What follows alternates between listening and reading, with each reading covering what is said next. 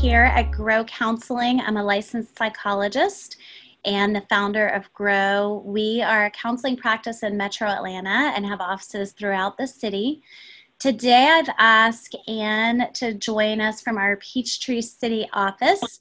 She does a lot of work with trauma, and um, we've just been thinking a lot and talking conversations in the office about how trauma survivors are really being impacted by um, the stress that we're all experiencing right now. So, Anne, welcome to the show. Thanks for making the time to chat with us.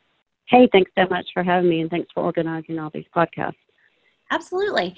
Um, so let's just start with kind of an overview. You know, I think trauma is a is a really broad category and i think it's one of those things in the mental health field when we talk about trauma we know what we're talking about but um, right. for those people who may be tuning in for the first time who aren't um, well versed in the world of trauma research um, let's just talk a little bit about what the basics of trauma are um, tell me what, what you think of when you think of trauma and some of the symptoms of trauma Sure, thanks. Um, so, trauma is anything that causes you distress and what might cause in a in a impactful way. So what might be distressful to some might not be distressful to others. Trauma has the impact of changing the way you view yourself, the way you view others, and the way you view the world. And so that's why I say, I say it's more personal. But as a result of experiencing trauma, um, we've all been ex- are exposed to some of the PTSD symptoms such as flashbacks, nightmares, and hypervigilance and numbing. But also, there can be overwhelming feelings of depression, anxiety, mistrust of others, and difficulty in relationships. And those latter symptoms are the ones that sometimes don't get recognized as trauma symptoms. Yeah, I think it's a great point. I, I think a lot of times people have experienced trauma and don't have a label to put on it. And so they're having these symptoms or these experiences and it's hard for them to make sense of it because they don't really have a, um, a, a, way to understand what's going on. One of the things you mentioned that I think is so important is the idea that trauma is really dysregulating and it actually changes our biochemistry. So when we experience something that is significant and distressful and and is is traumatic it actually is something that um, renders our previous coping mechanisms, the way that we deal with things, ineffective. So we essentially feel like all of our tools have been taken away, the things that we would have previously used to deal with the trauma are gone, and now we just have this thing that's happened and we're sitting with it, which leads to all of these experiences such as flashbacks, nightmares, hypervigilance, the things the things that you mentioned. And another thing about trauma that you mentioned that I think is really helpful for everyone to understand is that what you experience as traumatic and what I experience as traumatic may be really different things depending on how we saw it, what, you know, how, how many resources we came into the situation with. So maybe we're both in a car accident and you get out and walk away and sort of shake it off. But for me, it's internalized and I end up holding on to it and feel really traumatized by the experience. Maybe I become afraid to get in a car or to drive. So it can have really lasting impacts. Exactly. Right. That's a great point. And I think also what impacts this, you talked about the resources, but if other people recognize it as a trauma and we don't feel dismissed or disbelieved, that that the event happened. That's great. That's great. Everybody kind of has a language to talk about it. So, trauma survivors, people who've been through these kinds of um, experiences, why are they more likely uh, to being affected by some of the stress of, of the recent events that we are experiencing? So, a lot of the symptoms that I described earlier the hypervigilance, the um, anxiety, the mistrust of others a lot of us are just experiencing that with this recent pandemic. Um, you know, we talked about we don't know who has the virus. We don't know when we're going to be able to go back to work or go back to school. And so I think many of us are feeling a heightened sense of those um, anxiety and mistrust. But for someone who's a trauma survivor, um, they're, they're just already activated um, just on a daily basis because of those changes that you mentioned earlier in the brain. And so um, they additionally have that feeling of helplessness and hopelessness. And so when life suddenly changes for them as it has with this pandemic and all the, the systems that they possibly had in place um, are disruptive, then they're just that much more vulnerable. That's great. I, I think about uh, a scale of green, yellow, red. Like green, you know, is the the good zone, the healthy zone to be in, but red is the stressed out, overwhelmed, panic zone. And for so many of us, people live in the heightened yellow, almost red zone anyway. It doesn't take much. It doesn't even take a pandemic. It doesn't take but maybe a little everyday thing to actually push you into the red zone, let alone a pandemic. Of course, that's going to push a lot of people into the red zone. So I, I, I like the word you use that it makes them more vulnerable. I think you know it makes them more fragile, more susceptible.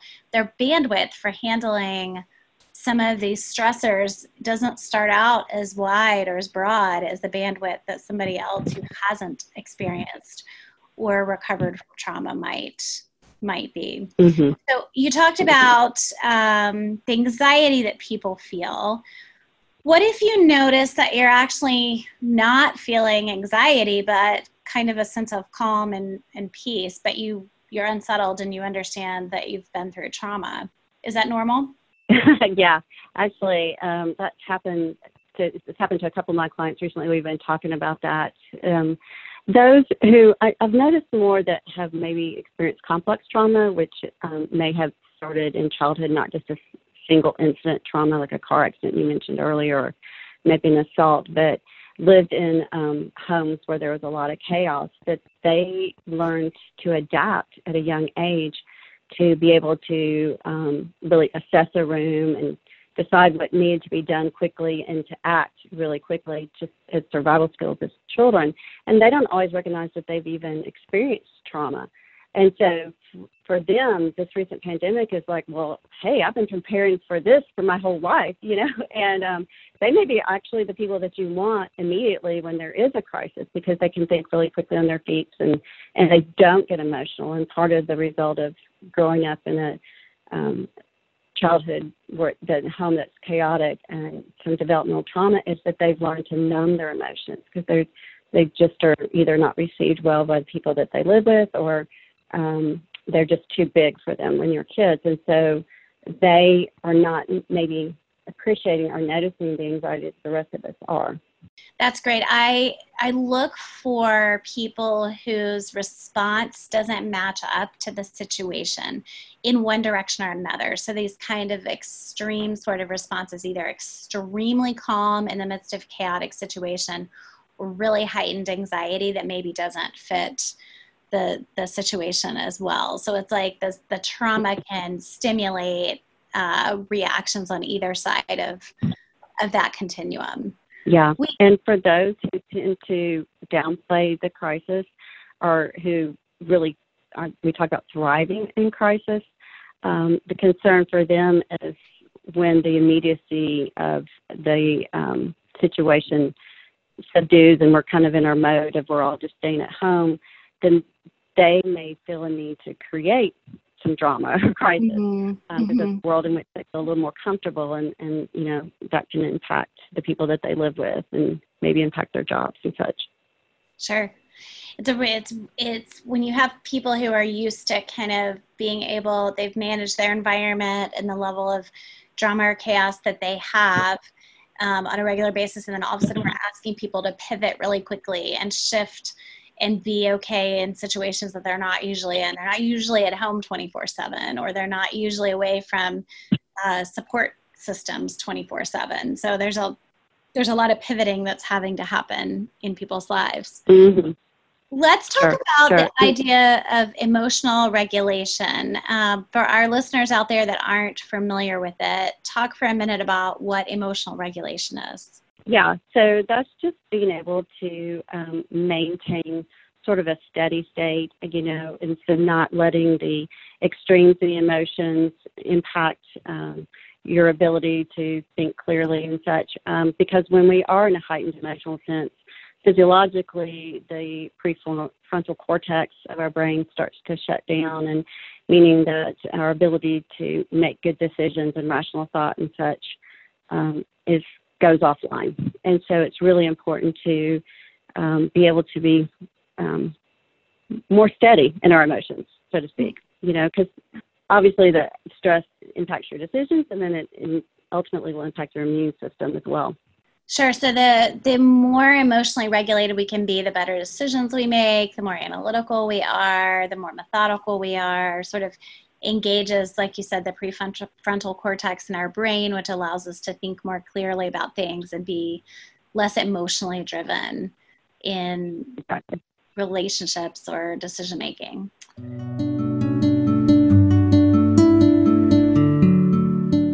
What are some tips that you have, some ideas, some thoughts about how we can improve some of these um, physiological reactions that we're seeing, the, the dysregulation, if you will? So, um, when physiologically, when we talk about those changes that happen when we are in a stress mode, which people might recognize as fight, flight, or freeze. There are physiological changes that happen in your body. Um, your blood will leave your extremities to go to your larger muscles to prepare you for um, survival. Your heart rate will start increasing. Um, because the blood's leaving your extremities, you might notice fogginess in your brain or just a um, disconnect, so to speak. Um, my hands start tingling when I get really anxious, you know, um, and parts of your body that are not necessary for um, for survival shutdown, so like your digestive and your prefrontal cortex, as we mentioned earlier. So those little signs that you start noticing in your body that I just talked about, when you recognize those, then you can you can intervene and start trying to regulate yourself. And so um, one of those we've talked about before is deep breathing, um, getting up and moving, um, meditating, uh, mindfulness, doing those things um, immediately. But some things that you can do just throughout the day. Um, I heard this from Bruce Perry, Dr. Bruce Perry, on the podcast. He talked about our dosage of regulation, and I think I interpret it as like a time lapse medicine. You know, um, you know, we're all on sinus medicine here in Georgia, at least I am, and the time lapse meds work so much better than just a big powerful dose in the morning. And so, yes, we all are are doing, or hopefully we're all doing like a good 45 minute walk a day, which we've been recommended. But um, in time lapse, it's like we want to um, try to do something to regulate ourselves, like every hour. So I've been instructing my clients to set an alarm on your phone once an hour and get up and do something. Get up and move. Do a meditation. Call a friend anything that you can do that will help regulate yourself. So instead of doing it all at one time in one big chunk, it's okay to spread it out throughout the day and kind of give yourself smaller pieces of that throughout the day, whether it be the meditation or the exercise or the connection. Yeah, absolutely. I mean, I still think the 45 minute walk is great and getting out in nature, but just to be sure that that's not all you're doing to regulate yourself throughout the day, that you are doing, you know, every hour trying to be um, purposeful and focusing on regulating yourself. I know that we've also talked a lot about kind of limiting our exposure to media. There's an inundation of information from the media. Mm-hmm. And so checking in to make sure you know what's going on is important, but also checking out to make sure you're not inundated is important. So um, I would say just one last thing on the exposure media, especially like two hours before bedtime, make sure that you turn off media so that you can get that better rest. Um, another thing that we need to recognize, because we talked about earlier, your um, prefrontal cortex shuts down when you're stressed. Um, so it's important to recognize that you know you may have fluctuating cognitive capabilities, and so I use um, or encourage my clients to write reassurance scripts, either um, on post-it notes or index cards, and just kind of place them all over your house you know, so that you can see it because it's repetition sometimes is really important. So you might want to say, I'm okay, um, my family is safe, you know, things like the situation sucks, but it's only temporary, you know, um, I can think different thoughts if I want to, and just have those little reminders that you see often to just help you keep grounded. So those are those are the tips for um, if you are experiencing some trauma and trying to regulate yourself. What about if there's someone in your life who you love who's experienced a trauma? How can we be a good support system for people who are dealing with trauma during this time? You may or may not be aware uh, that your loved one is, um, has experienced a trauma, especially if it's a was a complex trauma from childhood. Um, your partner may be, you know, functioning at a really high level, and now that y'all are put in a position where you're together all the time, you know, you you might notice that your partner's a little more triggered um, by you leaving without telling them, or maybe the kids have slammed the doors or something. So first off, just get as much information about trauma as you can. I mean, um, do some research. There's some great information on the line, or you know, Grow has some great resources where we can educate you on trauma too. Um, as I mentioned earlier, um, don't be dismissive or doubting of their trauma. Their experience is theirs, and it's from their perspective. And so we want to just be really encouraging with them. And you know, if you don't feel like you can do it, then just don't say anything at all. Sometimes that's a really good approach. Ask the survivor how you can be helpful, um, and listen to them. Don't assume that you, what you would want um, and what would feel helpful to you is what would feel helpful to them. Want to make sure that we're giving them a voice because many times survivor victims didn't have a voice. Um, stay available to them as much as possible, and then don't try to fix their problem. We want to um, let them know that that we're there for them and we believe in them, and that um, their feelings aren't too much for us, and then we can tolerate them I think that piece of just being able to be with somebody while they're feeling something is really important. And I know when we love someone, we want to take away the pain or we want to make them more comfortable or our own insecurities about feelings come up. We want to fix the problem. And especially in these times when we are for long periods of time stuck, trapped, quarantined with other people, I think it's really important to remind ourselves that it's okay for people to feel what they're feeling. It's okay for them to be sad. It's okay for them to have a response to things. And we can check in with them, we can validate their feelings, and we can ask them if if it's helpful if we brainstorm some solutions or try to fix the problem usually people will tell you whether that seems helpful or not so I, right. I, think that right. that just being present piece is is extremely important and so valuable as a a bystander, as a, a you know someone who loves someone who's dealing with really big feelings or really big things. You know, if it gets to a point where you're concerned, I would encourage them to reach out to the therapist. You know, um, we're doing a lot of telemental, but there was some time when it's been um, people were, weren't sure if they could come into an office or if they could reach out to their therapist or not. So I really highly encourage them to get in touch with them uh, their therapist or to get in touch with a therapist if they never have before. That's great. I've I've been pointing people to their recovery teams, their support teams. A lot of people have those in place, but like you said, if somebody doesn't and they're wanting to start a new relationship, um, no matter where you're listening to this from, there are most likely therapists in your area who are providing telemental health care, which is a super fancy way of saying they can call you or they can do a video conference, but they are available to you. So don't feel like you are alone in this if you are experiencing um, some of these traumatic symptoms that we've been talking about today. We also have some resources on our website, www.growcounseling.com. We have a link from the main page to a resource page specifically for COVID 19, has some information about distance counseling, and we'll be happy to help get you connected with somebody in your area if you're not in ours. We also have some other helpful resources on the website. Check out our blogs. There's some um, a lot of information on trauma if you're interested in maybe trying to figure out if that's what you're dealing with or your loved one is. So, thank you, Anne, for your time today. This has been super helpful. We look forward to all of you guys tuning in for our next podcast. Until then, stay healthy and well.